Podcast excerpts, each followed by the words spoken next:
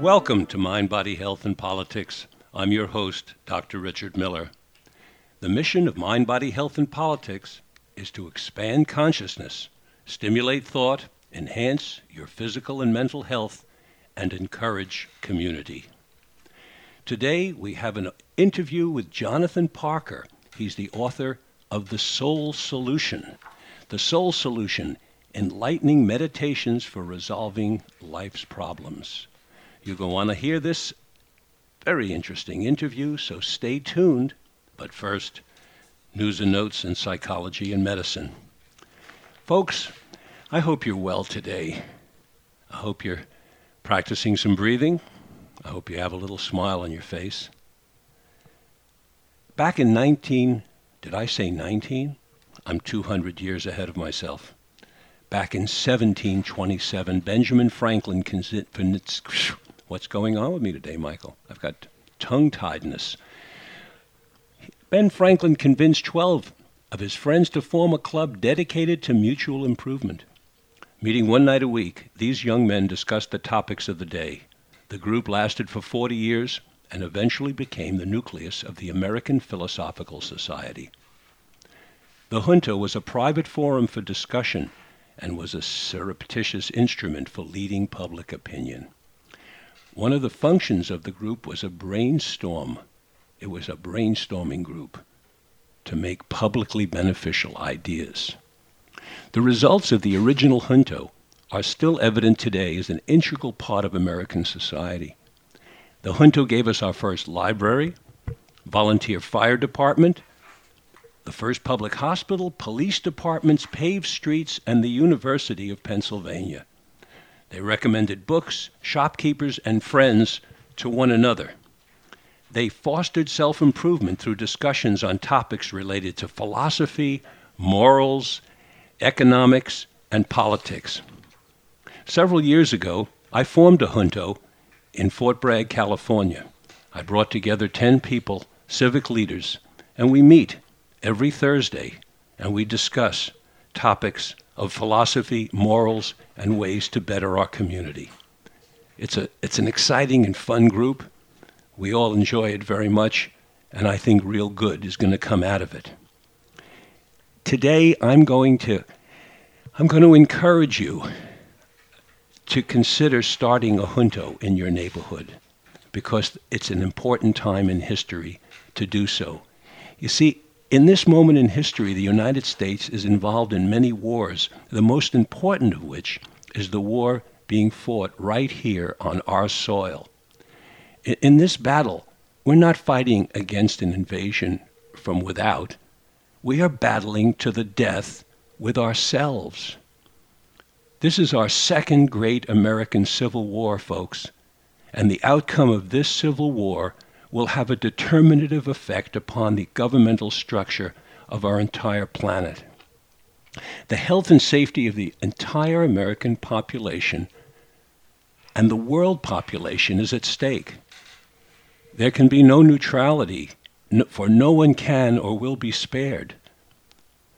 Those who attempt to sit this one out, they risk by their absenteeism their very lives and the lives of generations which follow. What has become the American Civil War of the 21st century is part of a worldwide civil war. You see it all around in Israel, in London, in the Arab countries. It's a worldwide civil war that's emerging and will result in the genesis of a new world order. This civil war is the last last, last gasp of those who in former years believed, or at least they acted as if they believed, that they ruled by divine right. Remember, they were called kings, and they believed they ruled by the divine right of God. Their present day descendants believe that the very fact that they have accumulated a certain amount of material wealth entitles them to more than one vote per person. Yes, that's what they believe. The very fact that they have this money, they believe entitles them to more influence and more than one vote per person. This belief is a direct inherent effect of the accumulation of excess material wealth which must occur in any financial system. It's not like these people are conspiring and wanting to do this. It just has to happen in a financial system. Witness, witness monopoly. If you play for a day or two, one person wins everything. You remember that. The financially privileged few, they, they extract their entitlements by literally hiring those who lead our country in the form of the now unbridled financial support for their election campaigns. The financially privileged keep their employees in line under the rules of lobbying, which they themselves created. We all know one or more people who have suffered wounds in this American Civil War. A young man or woman in uniform, a person or family who has lost their home or job, someone unable to obtain dental or medical care, someone who lost their 401k, someone who lost their life savings, a struggling single mother, a child unable to get a book from the library.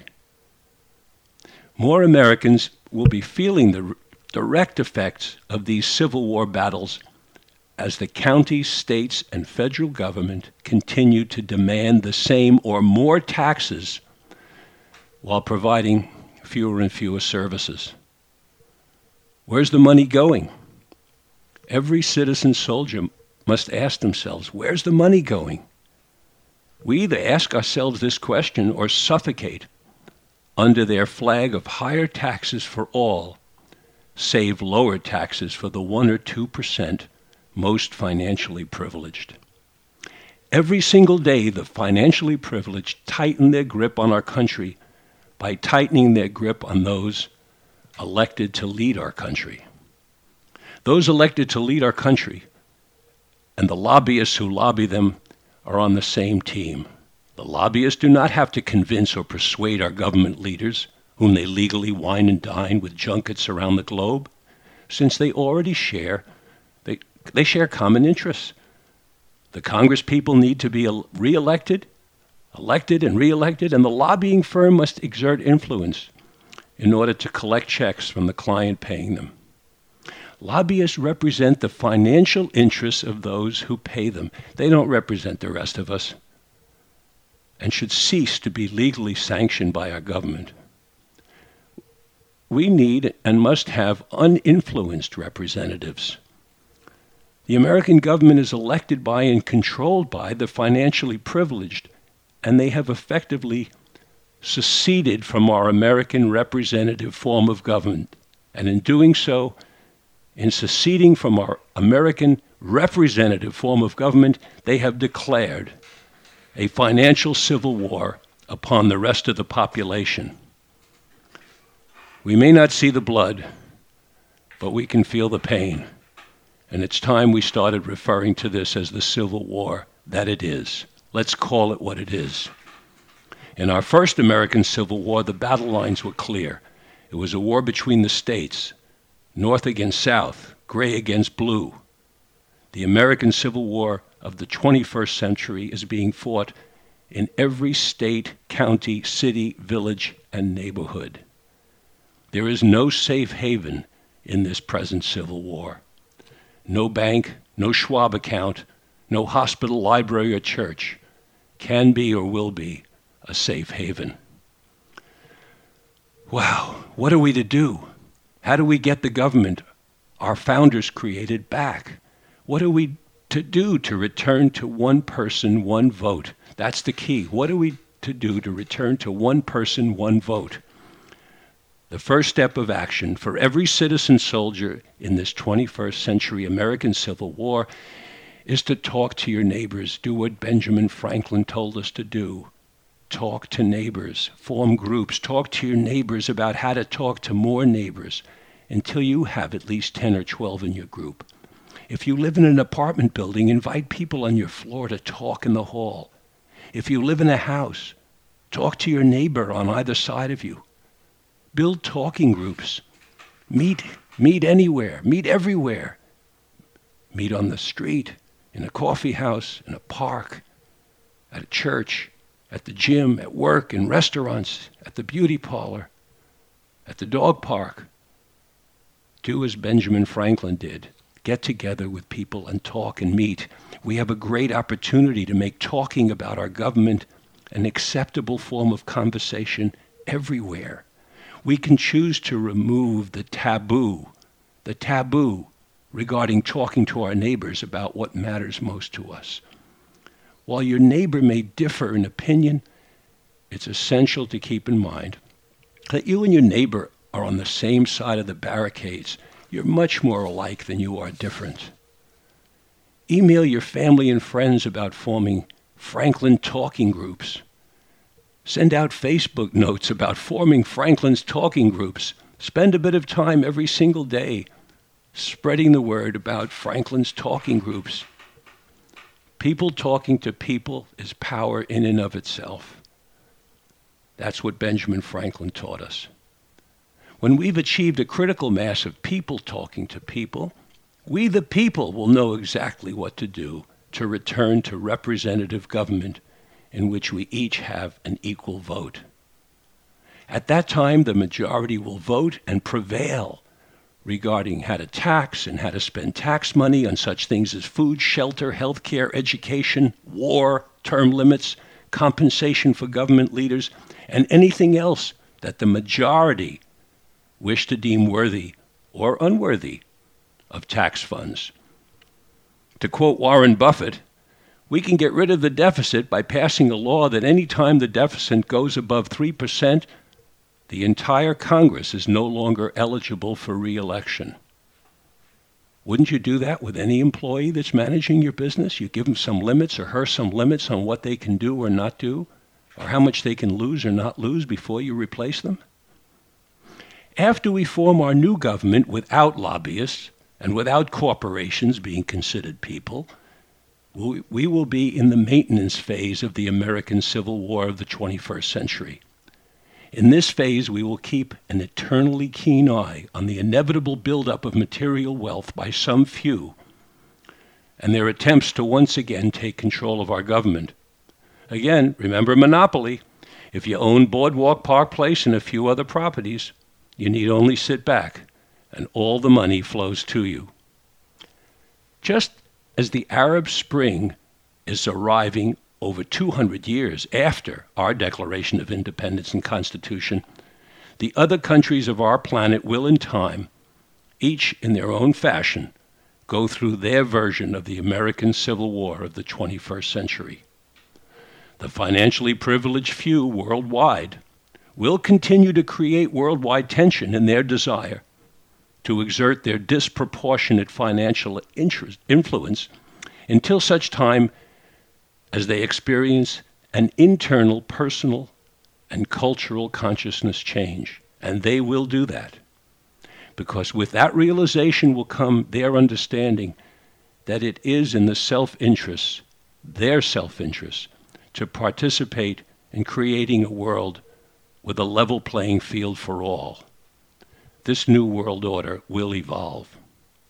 Our story will have a happy ending but building the road from here to there will take a huge effort, the participation of every single citizen, and quite possibly untold pain and suffering will unfold. It is the planetary war to end all wars. And the road to getting there, to the happy ending, begins with a single conversation and proceeds from there. Form your Ben Franklin talking group today, folks. Talk, talk, talk proper action will follow, and old Ben will smile down upon us. I look forward to hearing your thoughts on this suggestion of forming these Franklin groups.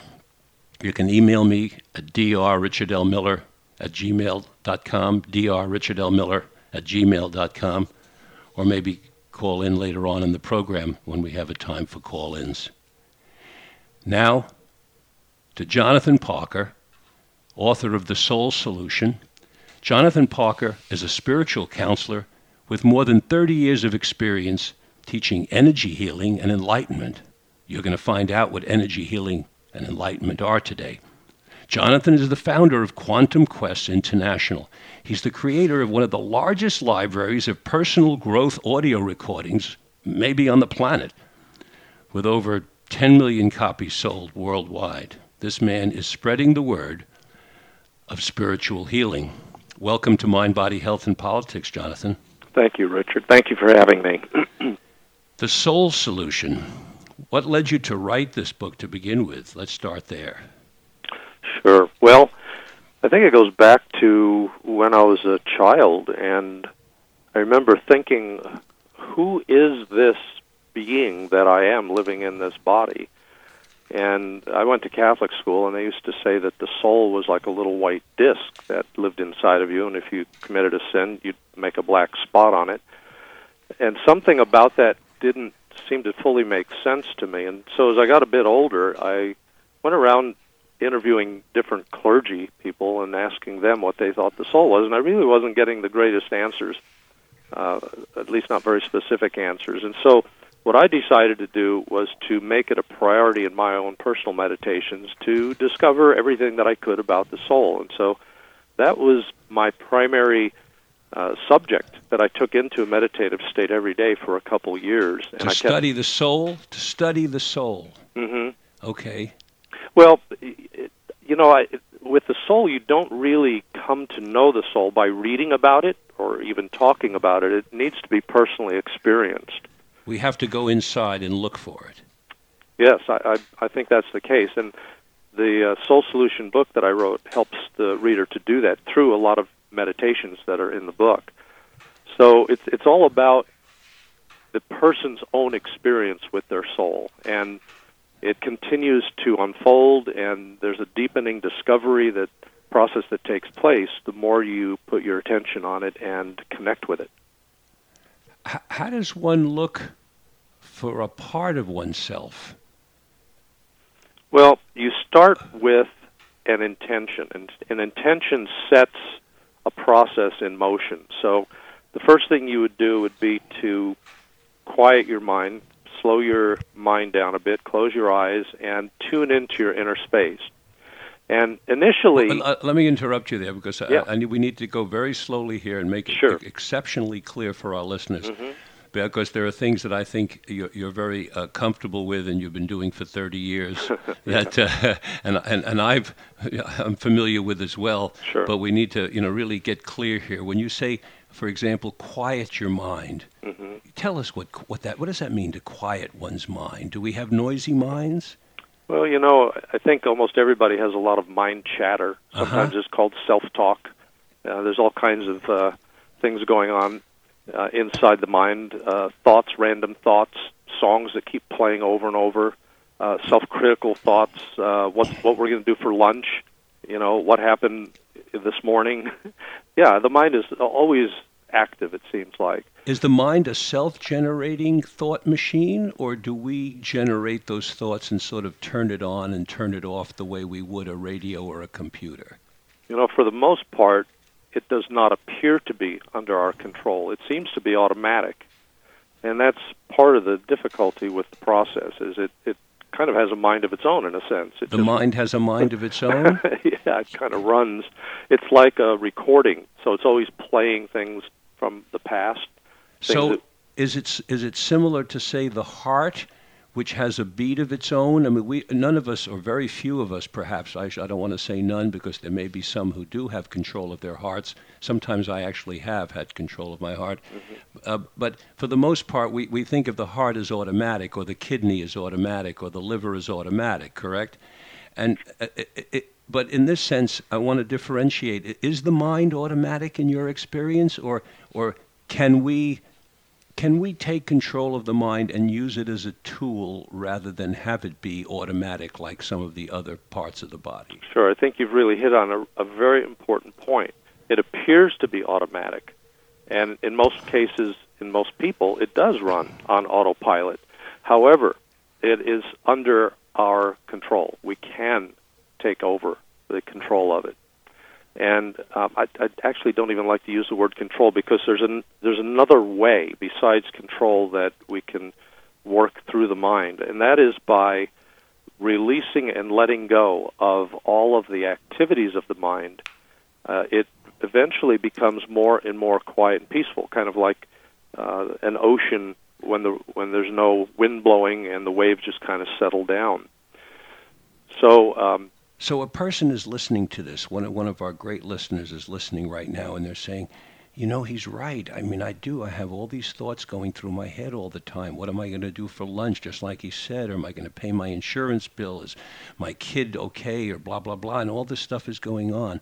I'd like to be able to quiet my mind and just have some quiet like the ocean he's talking about.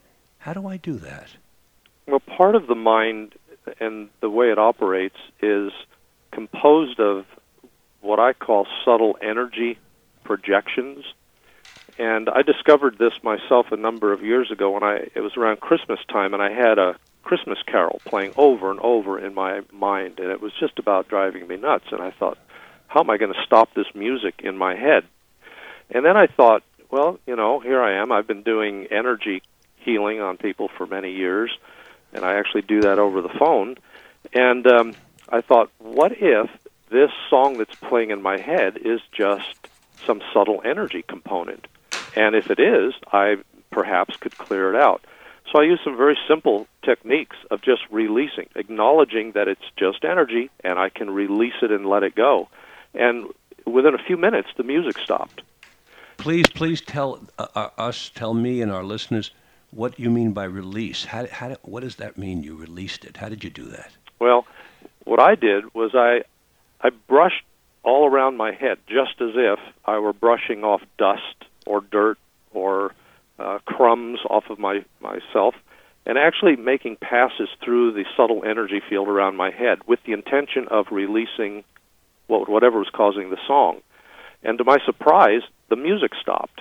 So you actually brushed your head with your hand the way somebody would say brush off the top of a table in some dust, huh? I know it sounds ridiculous. I'm not uh, saying it sounds ridiculous. I'm listening. It sounds interesting. It actually. worked. Well, you know, it whatever worked. works. And it made me realize we could probably do that with all of these random thoughts that are firing in our head all the time. So that's one technique. There's a lot of different techniques, but that's one that I. One is to brush it off as if you're just brushing it off. Yeah. Uh-huh. What's what's another one for releasing energy when we've got this chatter? Because I think I think this is a topic of interest to lots well, of folks. Yeah, right? it is, and it's one of the biggest challenges that people have when they call me.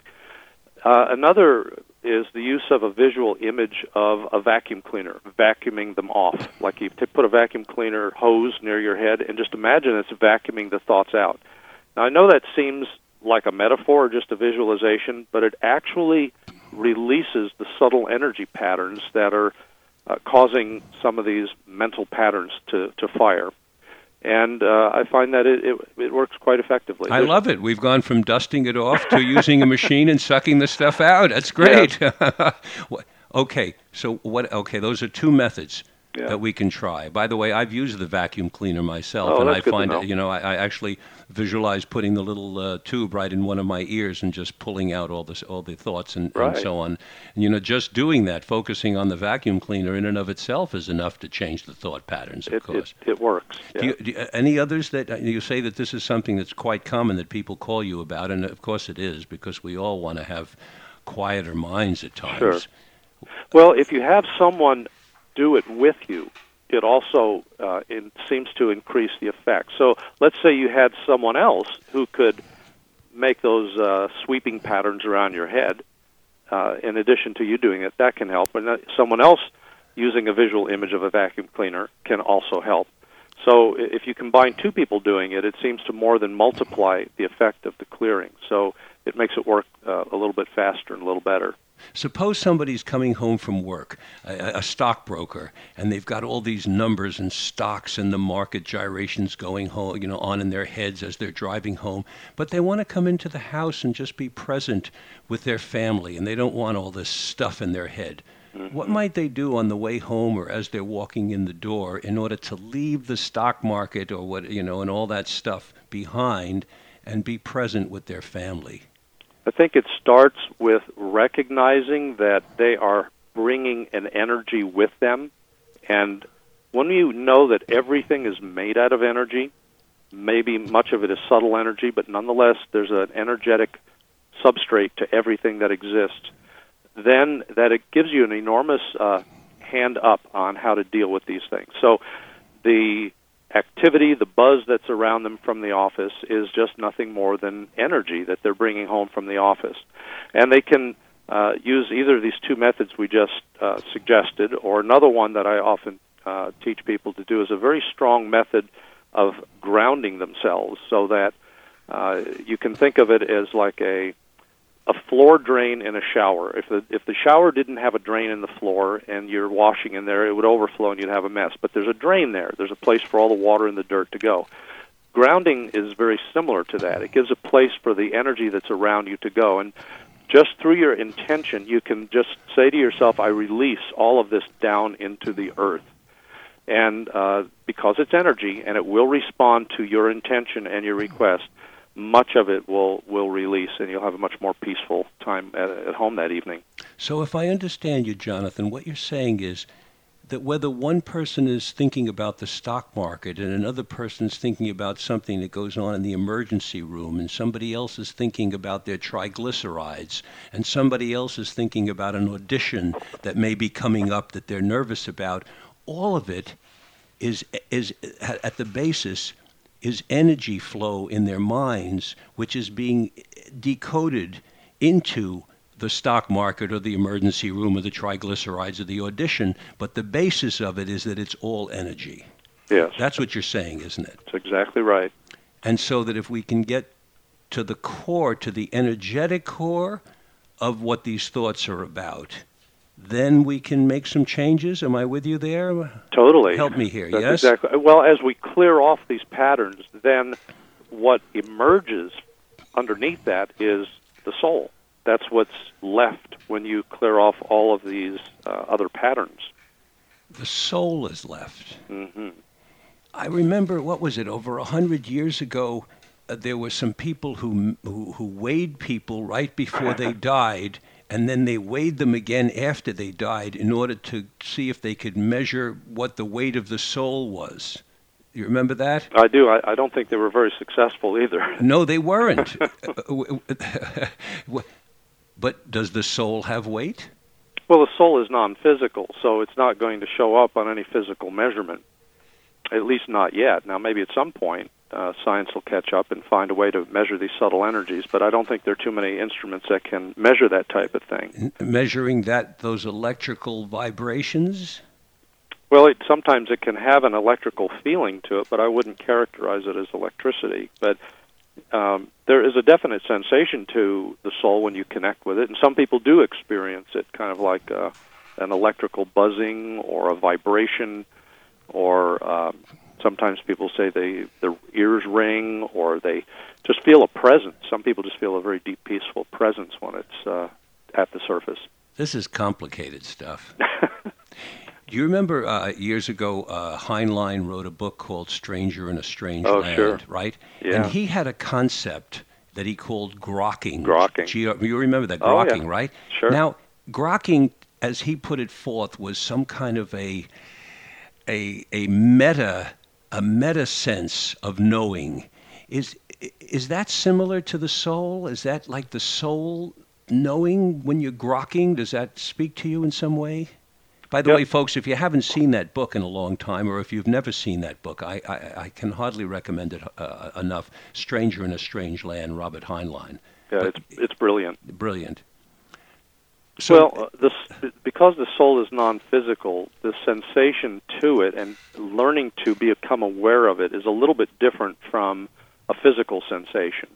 Uh, it's there; it's always present. It never went anywhere. But like um, like your clothing on your body, for the most part, you don't notice it. But if I mention it, like I just did, you can suddenly become aware. Oh yes, I can feel my clothing touching my body. And the soul is always there as well, but because we normally don't think about it very much and we're not in t- tune with it, we're not aware of it. But we are aware of it when something wonderful and beautiful is going on, like we're watching a sunset or we're listening to beautiful music.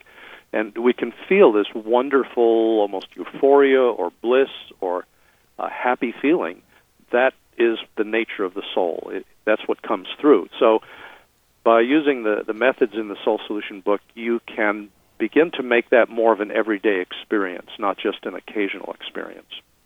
So that's what you mean, Jonathan, when you, you say you need to start with the intention to discover the soul and connect with it. Is that right? Sure. You know, if you think about it, the soul is who you are. In fact, one of the other names for the soul is the true self. It's who we really are. And and it's intelligent. It it's at least as intelligent as we are, right? Because it's us. And so you can communicate with it, you can talk to it, you can connect with it, and it will respond to your request. So if you ask the soul to emerge, if you ask the soul to um, move into uh, something that's disturbing you, it will begin to emerge and integrate and merge into whatever is going on around you, and it brings a very peaceful presence when it does that.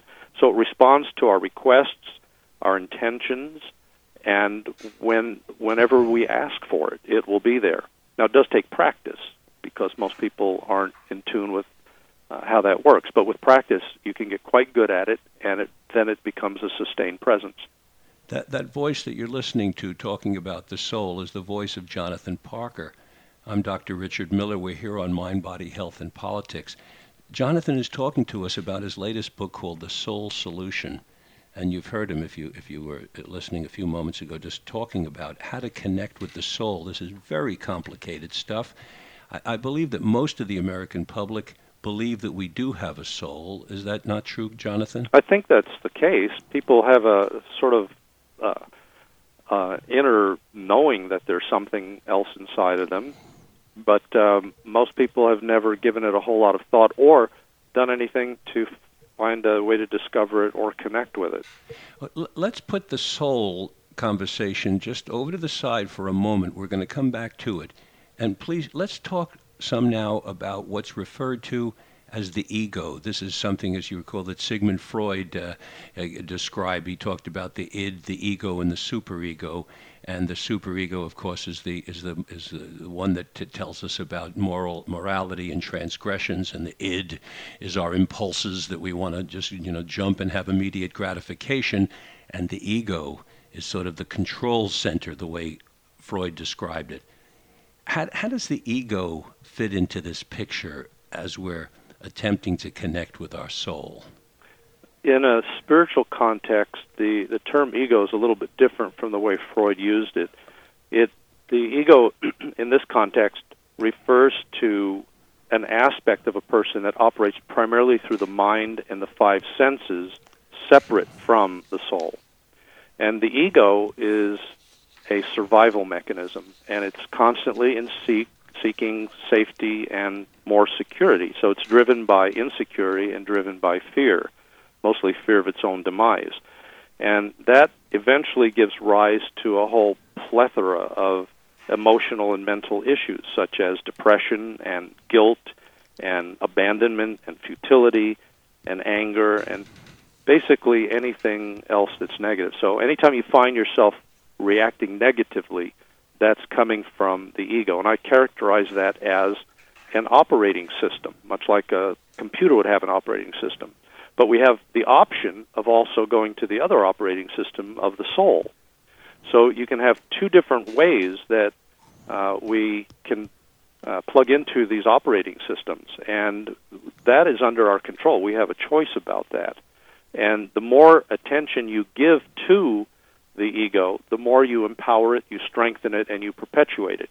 And the same is true of the soul. As a person spends more time connecting with the soul, eventually it becomes the new operating system. What what causes the ego to operate out of insecurity and fear? How is it that it doesn't operate out of great security and courage? Well, primarily because it's disconnected. It doesn't have all the answers. It it's seeking completion. It feels incomplete by its nature. There's a there's an aspect to it of it that's missing. It's always in search of a missing piece. It's always in search of more. It's always in search of something it doesn't have.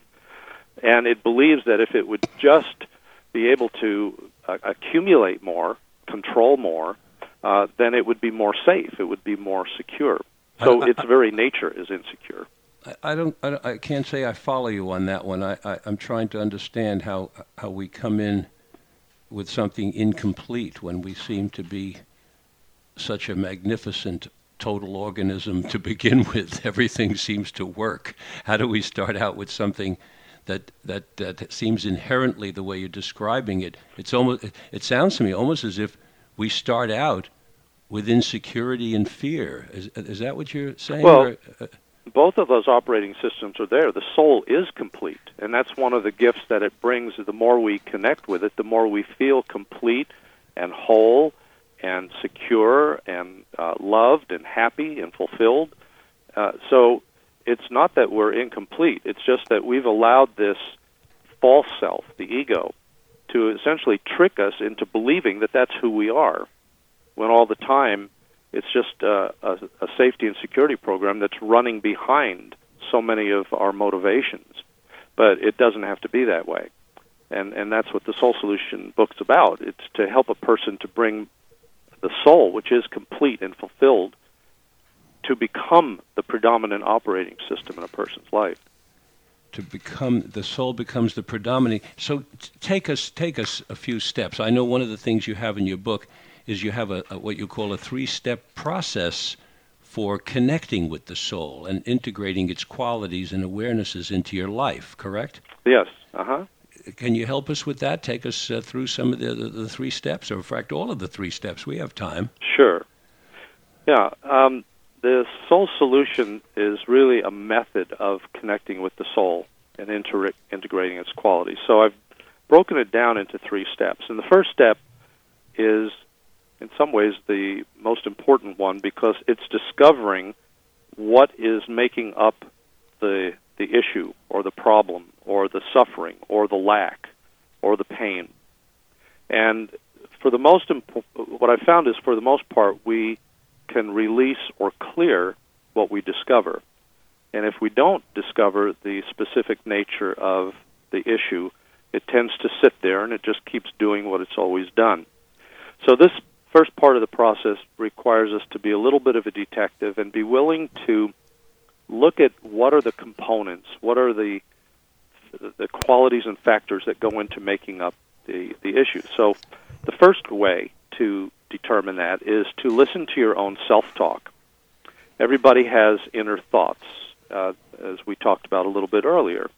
Um, most of them, they don't necessarily. We don't say them out loud, and most. Let me just interrupt you on that. Uh-huh. Uh, because I've been uh, giving a lot of thought lately to that thinking out loud. Mm-hmm. And I'd like, just like to take a little sidebar here and discuss it with you.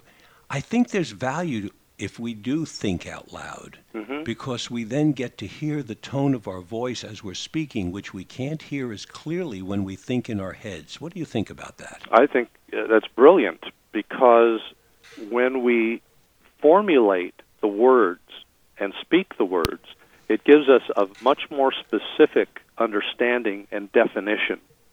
Otherwise, it's kind of a nebulous, uh, cloudy uh, ethereal idea that's just sort of floating around there. Yeah, and you know we've stigmatized talking out loud, Jonathan. You know we make fun of people for talking out loud, or we say they're crazy or nuts when they walk down the street, and yet we're by doing so we I, I, I appreciate you know what you just said about it, partly because because you're agreeing with me, but but I, I really do think there's value there in, in hearing, and and I, I I'm, I'm I'm encouraging myself and others maybe not on the street or in restaurants, but certainly in the privacy of our own home or in our vehicles, to think out loud and get more perspective on the thoughts. And that's part of your step one, uh, which is you're talking about identifying what the struggle is about. Exactly. And that's sort of like, you know, in, in my uh, specialty, I would call that diagnosis. Yes. Right? Mm-hmm. Right. Okay, so we identify. We, we, you're saying that we, we sit quietly we listen to our thoughts, or in my example, we talk out loud our thoughts and we listen in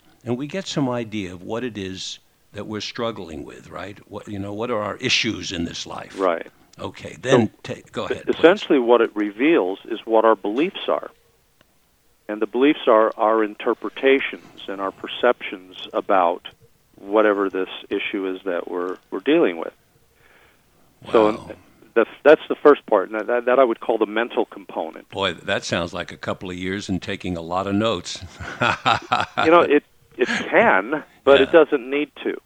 Um, but even if it does, that's okay because there's a lot to learn about this life, isn't there? There is, and Uh, and this is why the first step actually is probably the most time consuming of all the steps because it takes a while to uncover all the subtle ways that we've uh, perceived these problems and experience them. Yes, what, what are our constructs, the way you said Right. it? What are our beliefs? What do we walk around in the world cemented into, walking around like, this is who I am, this is what I believe, this is my cement, right?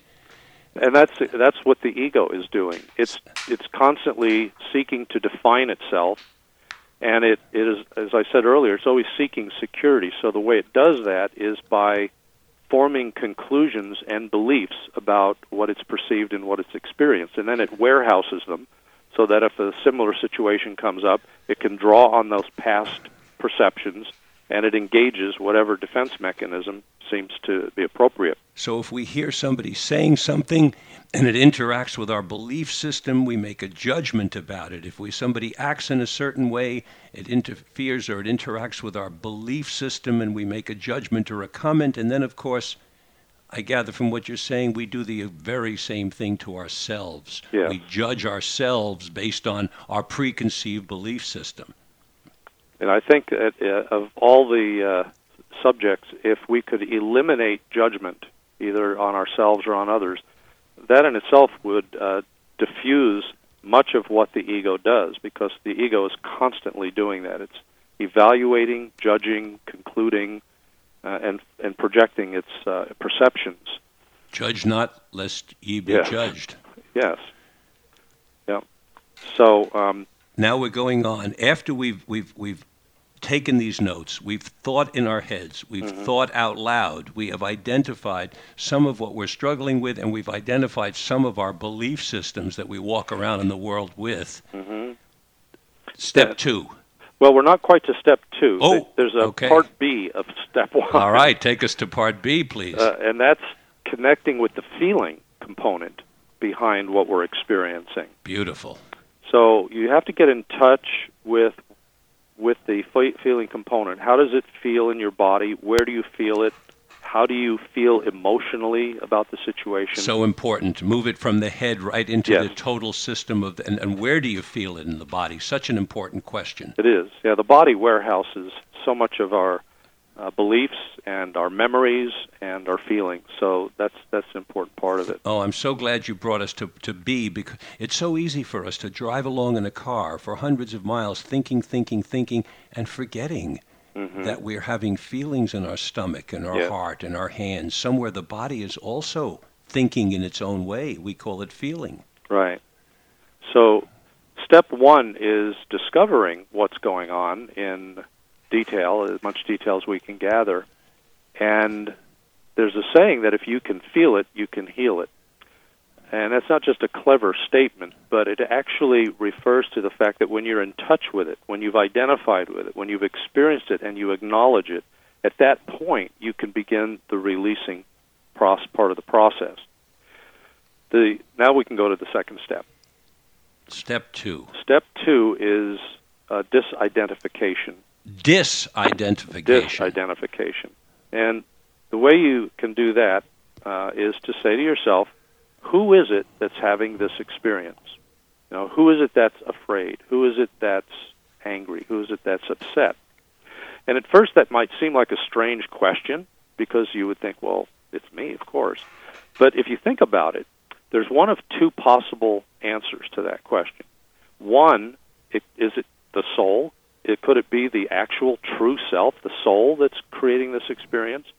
And if it's a negative experience, the answer would be no, that can't be it, because the soul doesn't judge. It doesn't have reactions. It doesn't have negative emotions. It's what I would consider an embodiment of essential goodness, of every quality that we would ever uh, aspire to. In other words, the soul doesn't classify emotions anger bad, happiness good, smiling good, frustration bad. For the soul, it's all part of what is. Yes. Is that right? Yes, it's non-judgmental. It Non-judgmental. simply uh, observes, but it of itself doesn't have those experiences.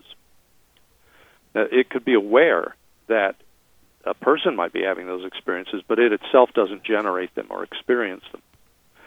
The the the other possible answer to who's experiencing this, of course, is the ego, uh, or some some component of our personality, which is sometimes called a subpersonality, or you can call it an identity or the ego.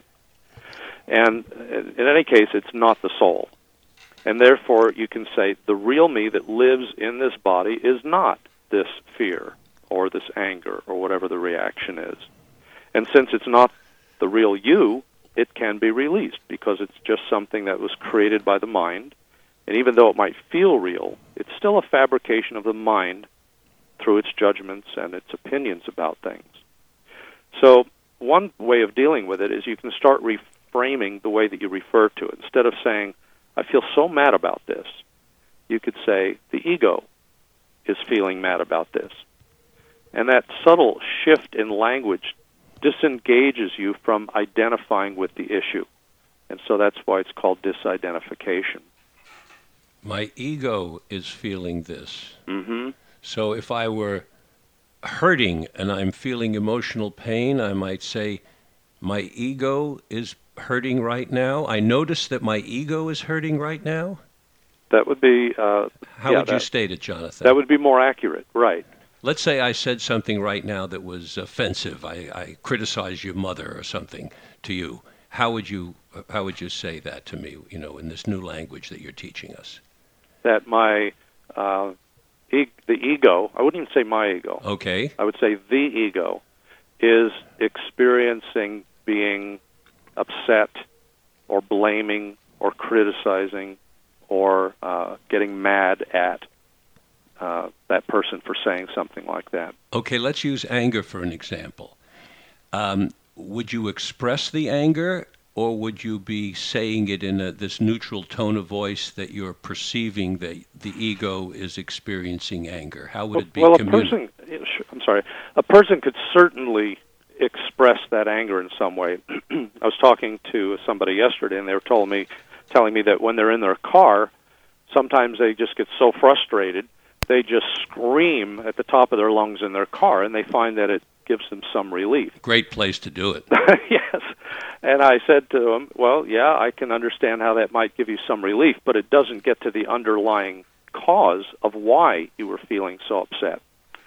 But if you can acknowledge that this is not the real you, you see what the ego does is it tricks a person into believing that that's who they are when all this all the while it's actually this uh, complex component of our personality that's doing that and it's not the real us. You make the ego sound to be like some kind of internal trickster, it is. Some kind of It- it- leprechaun in there that's out to do out to do a little trick and, and cause trouble. well i don't think it's intentionally doing that. It's tr- remember it's trying to get us to a place of safety and security. That's its main motivation and so it's doing the best it can it just seems to have tools that really are self-defeating and don't really help us that much. But I don't think it's uh, ill-motived. I think it really would like to see us uh, come to a place of peace and love and rest. It just doesn't know how to get there. I hope it has a sense of humor with all this tricking it's doing to us. Uh, I don't know. it, sometimes it seems like it's just uh, on a collision course. I'm having a little difficulty with this concept of disidentifying, hmm disidentifying, because I wonder i- if, to a certain, to what extent, if we disidentify from our feelings, we lose some of the passion of life. Suppose I disidentified with my passionate ardor, with my with my romantic side that wants to express great love and passion, and I take it to the form of well.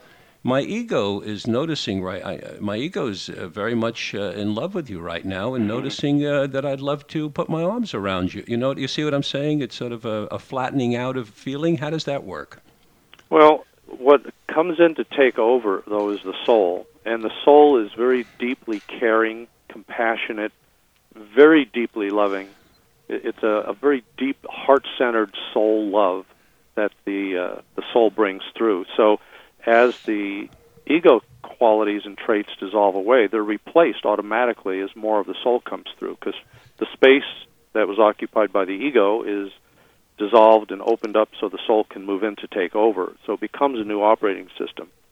So uh, what we're primarily focusing on here is releasing the things that are dysfunctional and difficult and struggling and painful and feeling victimized and being upset and getting depressed and feeling alone and feeling abandoned.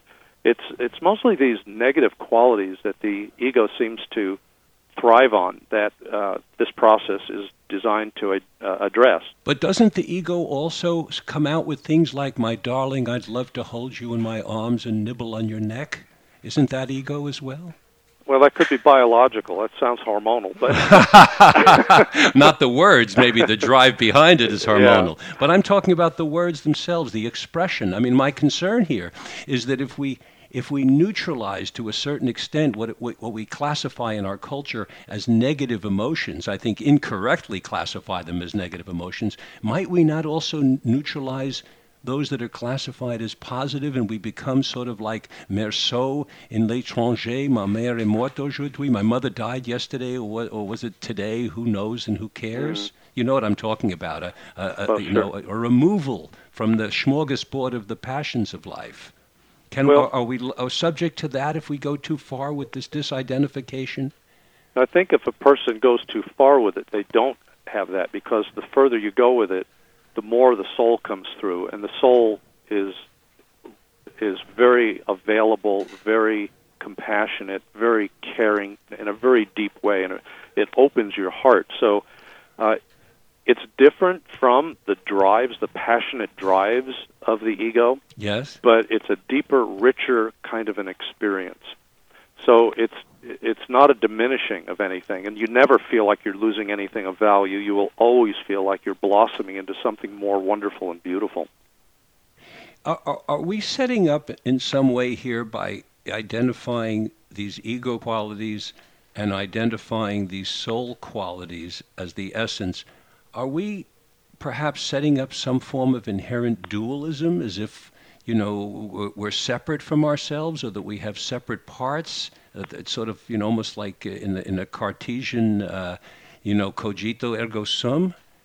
Well, we certainly are fragmented in many ways. I think in some ways, uh, just about everybody has a person, a multiple personality disorder, because we all have these parts of us. Some that get angry, some that get depressed, some that get uh, uh, fe- feeling abandoned, and uh, et cetera, et cetera. So each of those are like different personality components. They're sub personalities or identities. I liken them to like putting on a, a Halloween costume, and you have the uh, Halloween costume of the Incredible Hulk. So you you have this incredible rage.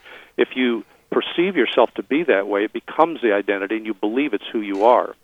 But we can have many of these that are going on, and they are not the real us. And that's the whole point of the Soul Solution book is to help a person to replace that operating system with this new presence that is the real true us and let that become uh, what expresses itself through our lives. Do we come into this world with this true us, Jonathan, or do we develop this true us? No, I think that's how we were originally created. And that aspect of who we are is our individualized expression of the divine that was placed in us uh, at our creation and that's what lives through uh, our life. But it it tends to be in the background because the ego is so forceful and so controlling and so domineering that it tends to uh, overshadow the the deeper quality of the goodness that we are. What an interesting thing to be created in such a way as that our basic goodness, our basic divineness in your words, is somehow overshadowed by this other part of ourselves. But that's an interesting creation, isn't it? Well, we've given it so much power for so many millions of years in human evolution, so it gets passed down from generation to generation, and uh, it's like uh, we absorb so much of that, kind of like through osmosis. We not only inherit genetically traits from our ancestors, but we also get energetic overlays from our ancestors. So a lot of the uh, the kinds of issues that our families uh, were struggling with, they impress themselves on us, and then we also have to deal with them. I love the fact that you're dedicating your life to this. It's it's heady, it's emotional, It's very complicated. It's very complicated stuff, and I, I just I admire you for, for taking this on as your journey. Well, thank you. Please, uh, step three. uh, Step one was what I call diagnosis. It's identifying the struggle, and and step two is is disidentifying, is realizing, coming to the realization that that all is not us. That there is a us that is separate from what we are experiencing as in what you call the ego. We have a few minutes left. Please, I'm sorry to rush you, but take us to step three, the integration. Right. The, the step three is actually uh, a a lot easier. If we've done step one and two, we've done most of the work already. And step three is integrating the soul's presence into the issue and through our consciousness and letting it become the replacement for all of those qualities. And it does that almost automatically just by simply putting our intention on it and requesting it to come in. So this is best done in a meditative state. And that's why the uh, Soul Solution book has so many guided meditations to help with that process. I call that soul merging. It's literally merging the presence of the soul into and through every aspect of our being. How are you personally doing with that, Jonathan? Are you, uh, you, are you, are you able to have your soul? For be- me, it be- has be you? I'm sorry. Uh, yeah, I'm trying to find it. You know, you've been on this for 30 years, Yes. and I'd like to know what's possible. Well, it's for me. It has become a sustained presence. Um, in other words, for me to go into a meditative state is not that much different from my everyday life. I'm. It's it's hard to describe, but there's a continuous state of awareness and connection, and as if I'm operating from that place at all times. It. Uh, I'm not saying that I can't get thrown off on occasion, but those are very few and far between. For the most part, uh, it's a it's there all the time, and I'm aware of of what it is, and it's peacefulness, and it's uh, happiness, and it's fulfillment, and uh, it, it becomes sustained. Even when you're driving in heavy traffic. Yeah, that used to frustrate me too, but uh, it, it actually doesn't anymore. It, it, you find that the more the soul comes in, the less you have negative reactions, and eventually it takes over, and you just have a very peaceful place. And and tell me, has it diminished your sense of passion about being alive, or does the passion remain while the soul is present? I'd say it's different. It's a uh, different, from, uh-huh. different from the way the uh, uh, the ego operated. But I still love to watch sporting events. I still love to play tennis. I, I love to sing, and you know, uh, there's there's all the things that I've ever done before. I still love to do. So it's not like it it went away, but it it has a deeper, more fulfilling uh, experience, and everything that you do when the soul is there feels like fun. That sounds like a great place to end this interview. Jonathan Parker, thank you so much for being with us on Mind, Body, Health, and Politics today. Jonathan's book, The Soul Solution Enlightening Meditations for Resolving Life's Problems. Go to Google, look up Jonathan Parker, read some of his works. There's a lot to learn here. Thank you, Jonathan. Okay, thank you, Richard. Folks, I'd like to hear from you about today's interview with Jonathan Parker, the soul, the ego. What are your thoughts on it? Send me an email, drrichardlmiller at gmail.com, drrichardlmiller at gmail.com, and perhaps you want to talk to me about the planetary civil war of the 21st century that I talked about. If you want a copy of that, you can go to my website, mindbodyhealthpolitics.org. Thank you for listening to today's broadcast of Mind, Body, Health, and Politics, which is contributed to by our KZYX staff and our engineer, Mike Delora. Please join me again in exactly two weeks at this time. Until then, this is Dr. Richard Miller reminding you that good health is worth fighting for and is essential for life, liberty, and the pursuit of happiness.